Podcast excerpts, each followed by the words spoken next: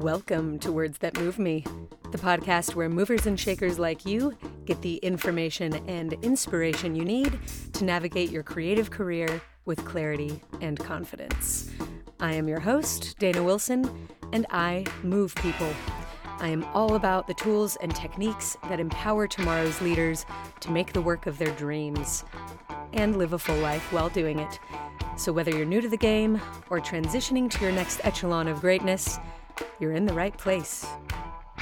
Well, hello. Welcome to Words That Move Me. I'm Dana.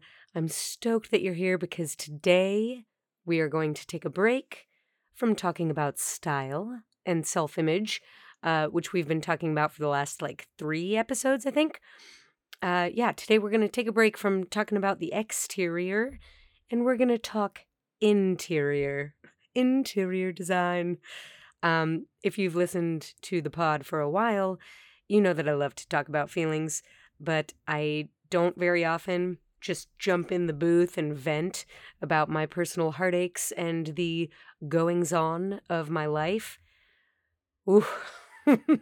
but y'all, I feel like this simply must happen right now. I feel determined to do this. I'm going to unpack and expose the ugly underbelly of my humanness today because I am thinking that if this is going on in my life, and honestly, ironically, maybe three other WITMCOM members have asked me for coaching on this subject this week. So it might be affecting you too.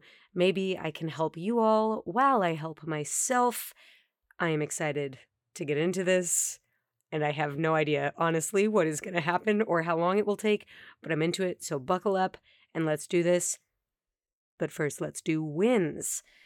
Today, I am celebrating a safe round trip to and from my hometown in Colorado, which you will find out in just a second is at the very heart of this episode.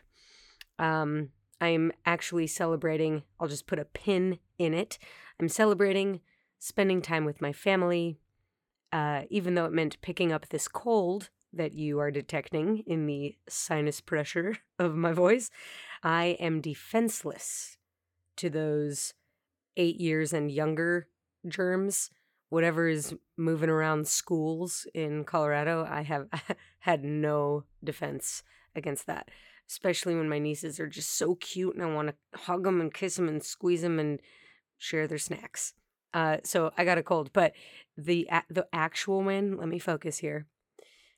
If I had to really give the highlight, it would probably be the moment where my four year old niece pointed out that a construction worker, quote, looks like Mulder from the X Files.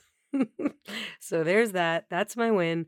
I love and got to spend time with my family, and my family loves and spends time with the X Files. Still, we're crushing it. That's what's going on in my world. Now you go. What's going well in your world? Hit me.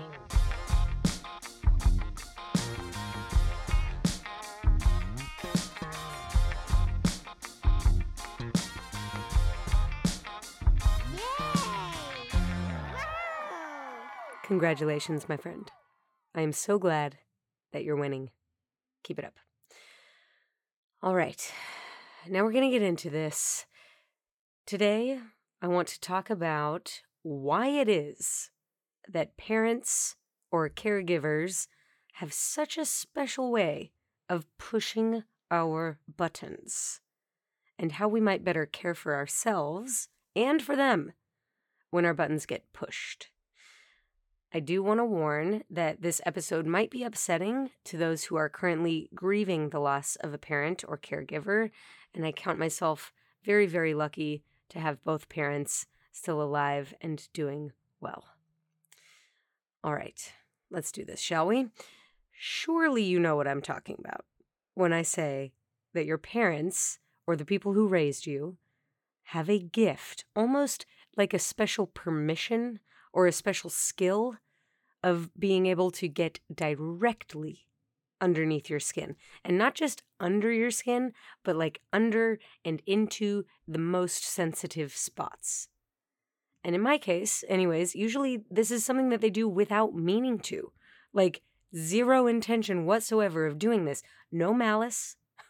The intention is good, but the result is my skin is on fire, my throat is choked, and I'm actively keeping myself from rolling my eyes because I know that that's my mother's least favorite thing. right? The intention is good, but the result is our buttons are pushed. I'm going to illuminate this with an example. A friend might ask, Hey, um, I saw that so and so posted a video recently. Why weren't you in that? Aren't you guys tight? Like, shouldn't you have been in that? And you could probably answer them, or at least lie to them, pretty effortlessly. But when mom asks that exact same question, so and so posted a dance video on Instagram. Why aren't you in that? Aren't you friends? Shouldn't you have you shouldn't you have been in that? There is no greater inconvenience in the world than answering that question. It can feel it can feel a lot like that is an offensive move, an offensive question. Y'all, seriously. I was such a crabby patty while I was home that a few times my mom would ask me a question and I straight up would not even answer. Silence. Stone cold silence coming from me, the person that can talk to myself in a homemade podcast booth for hours on end, not being able to muster a few loving words for the woman that brought me into this world. Y'all, I uh, it, it, it's that's pretty awful pretty passive aggressive at the very least. And yikes, I am not proud, but I am so curious about why this happens, and I'm determined to get to the bottom of this because that was not the person that I wanted to be. It was certainly not the daughter that I want to be. Now, before we get into why this happened to me and why this might be happening to you, I want to give a little bit more context so that you can think of me as the monster that I truly am. So, I went home to help my mom recover from a scheduled discectomy, which is a surgery on a pinched nerve. Um, and she she had been experiencing chronic pain for a year. She'd decided to go ahead with the surgery. We put it on the calendar. I knew I was going to go home and help her out. The surgery got moved. I changed my ticket. I went home to help out. All was going according to plan for the most part. Now that you know that, I know what you're thinking. You're thinking, I hope she's okay, but also you're thinking, wait, your mom had back surgery and you were that cold and cruel to your fabulous, smart, talented, witty, funny, and artistic and good looking mother at such a critical and vulnerable time in her life. How could you do that? You're a monster. I'm not a monster, and you're not a monster. It's really actually quite simple, I think. I think we'll find together that it's simple. I'm not proud of it, but this makes sense. I'm going to explain it as a two parter. Part one, you've probably heard this cliche that you are the average of the five closest people to you, meaning that your personality or your character are some combination of the personality and character of your five closest friends. Well, there is no cold, hard scientific evidence to prove that, but there is cold, hard scientific evidence that proves you are an average, or rather, a unique combination of your parents. Even if the adults that raised you are not your biological parents, there is much to be said for the role of nurture in the shaping of your personality. Now, I know that what I am about to say is not revolutionary. This is not a new idea by any means, but I think that we resist and avoid and react in a negative way to our parents and their words or actions when they are reflecting the things to us that we don't like about ourselves. When we see in them the things we don't like about us, we react negatively or we resist them, we avoid them, we, in my case, anyways, just act like a monster. Um, for example, when they ask, Why weren't you in that video? we're reminded that we don't actually know why we weren't in that video and we don't like not knowing. Or worse, we were reminded that we think we're not good enough or cool enough or fill in the blank enough to be in that video. And we really don't like that. Another example they ask a basic question about our industry. And we're reminded that we think we have a limited understanding of our industry, and we don't like that. Or they tell us, hey, you've given it your best shot. Why don't you just come home? Which reminds us that we think we haven't given it our best shot. We haven't done enough. We haven't tried hard enough. And we don't like that. On the more trivial side of the spectrum, their quote, bad driving reminds us of our impatience, which, get this, usually leads to bad driving, which we don't like. Their quote, bad hearing reminds us that we mumble and that we don't like to repeat ourselves, which we also don't like about ourselves. Their quote, silly hobbies reminds us that we think we're overworked and we don't create time for ourselves and the things that make us happy. And yeah, we don't like that.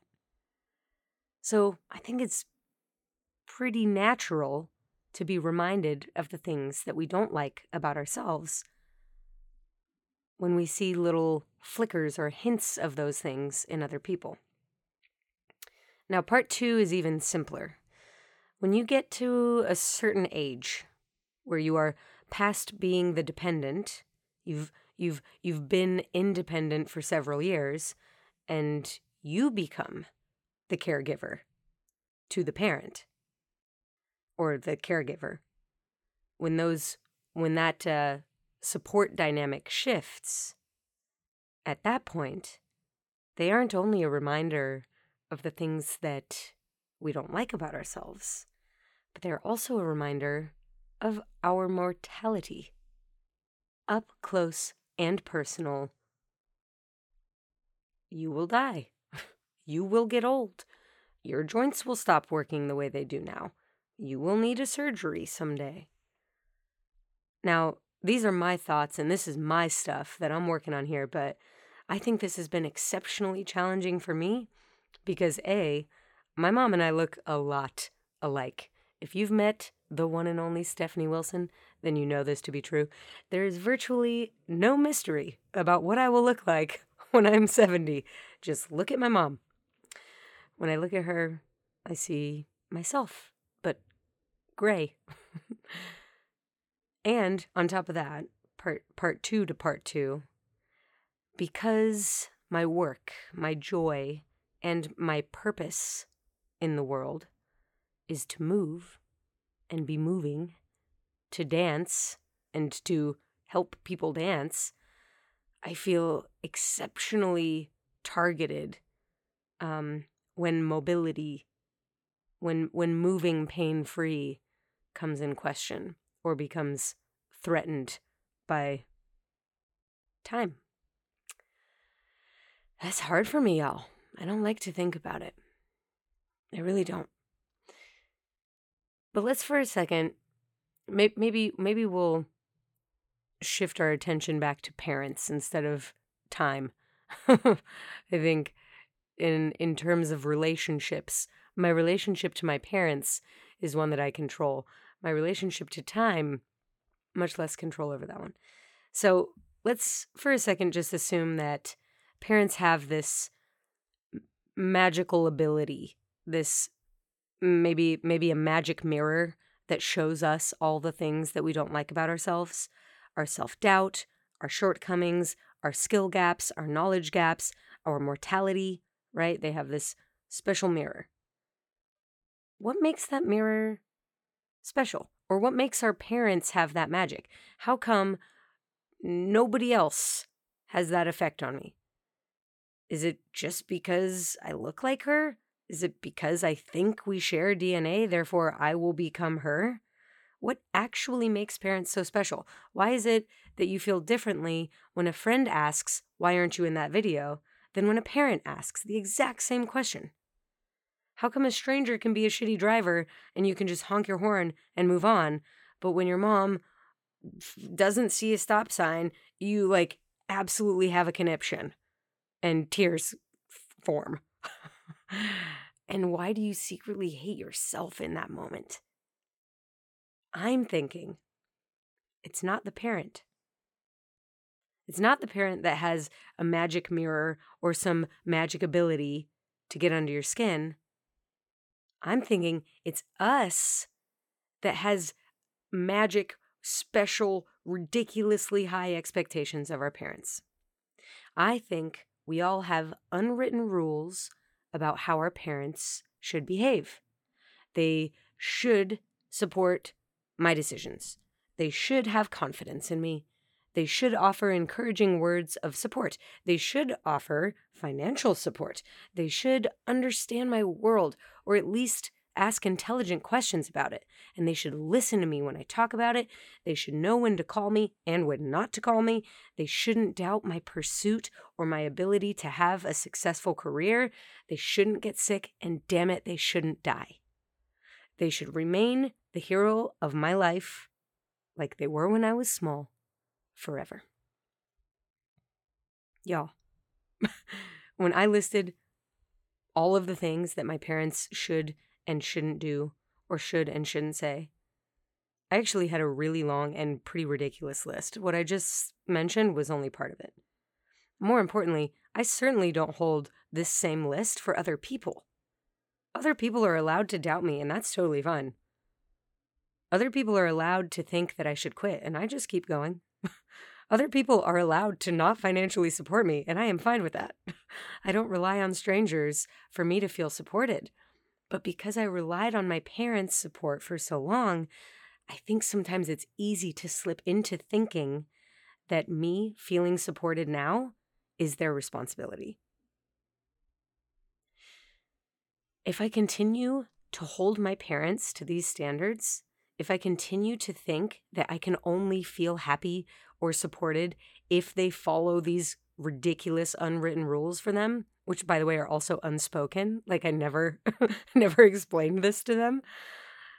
If I continue to think that I can only feel supported by them following my rules, I'm setting myself up for failure. I'm setting myself up for misery because no one can always be and say what I want them to. No one can always be and say what I want forever. And no one can never be or say things that I don't want forever. It's impossible. And it's a disempowering position to put my sense of happiness or stability or um, support and fulfillment on someone else. Here's the kicker, y'all. When we think that our parents need to behave a certain way in order for us to feel a certain way, we're likely to revert to our teenage or younger, in some cases, ways of thinking and feeling and behaving. We get annoyed, we roll our eyes, we give the silent treatment, we throw a tantrum. But y'all, if you are listening to this podcast, you are certainly grown enough to be the boss of yourself. And when I say yourself, I include your thoughts, your feelings, and your behavior.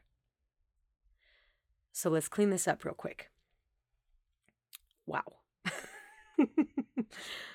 Our parents can remind us of the things that we don't like about ourselves. Okay, fine. I love a good project, and I am way more likely to change myself than I am to change my parents. So, all right. Thanks, mom. Thanks, dad, for being the compass that points directly at where I have work to do. Also, our parents can remind us of our mortality. I don't like it, but okay, fine. It seems to be the way that things have gone since the dawn of time. I don't know that I have much uh, to contribute as far as change in that category. So the best I can do is process my feelings of fear, grief, sadness. That I can do. I can also let go of some of these unwritten rules and expectations that I have for how my parents should behave. I, not my parents, am responsible for how I think and feel and act. I can feel supported even if my parents don't follow my unwritten rules to the T. And one more thing. If you are feeling that your buttons have been pushed, when that red alert feeling is starting to happen in your body, take a look at those rules that you've set for your parents or for the person um, doing the button pushing and ask yourself Am I following my own rules? Am I supporting my decisions? Do I have confidence in me? Am I offering encouraging words of support? Am I asking intelligent questions? Am I listening? Am I doubting myself? Chances are, if that red alert feeling is going off in your body, you aren't following your own rules. So, final thoughts. Man, I'm glad I did this. Our parents are not a problem. Our parents are not pushing our buttons. Our parents are living their human lives, and unknowingly, they are pointing directly to the places where we need to manage our minds. They have cared for us for a long time, and they will continue to care for us in their way, but you are no longer dependent on them for your basic needs. You can support yourself. Whoa. Y'all, the timing of this episode is so real. Not just because my mom is still recovering from surgery and having a tough time, but also because her 70th birthday is in just a few days and Mother's Day is in a little bit more than a week. I am so glad I've done this work today so that I can show up as the daughter that I want to be for my mom today, on her birthday, on Mother's Day, and every day. And I hope that this episode helps you to be the person that you want to be in all of your relationships. I hope it helps you to support yourself, and I hope you return to it anytime you feel your buttons being pushed. You are at the command center, my friend. You've got this, and I've got you. I'm talking to you too, Mom. I know you're listening. I love you. I love all of you. Now get out there and keep it very funky. I'll talk to you soon. Bye. This podcast was produced by me with the help of many. Music by Max Winnie, logo and brand design by Bree Reitz, and a big thanks to Riley Higgins, our executive assistant and editor. And also a massive thanks to you, the mover, who is no stranger to taking action. I will not stand in the way of you taking action. I will not, cannot stop you from downloading episodes or leaving a review and a rating. I cannot keep you from visiting thedanawilson.com to join our mailing list. I will not ban you from my online store for spending your hard earned money on the cool merch and awesome programs that await you there. And of course, if you want to talk with me, work with me, and make moves with the rest of the Words That Move Me community, I will 100% not stop you. Visit thedanawilson.com to become a member and get a peek at everything else I do that is not a weekly podcast. Keep it funky, everyone.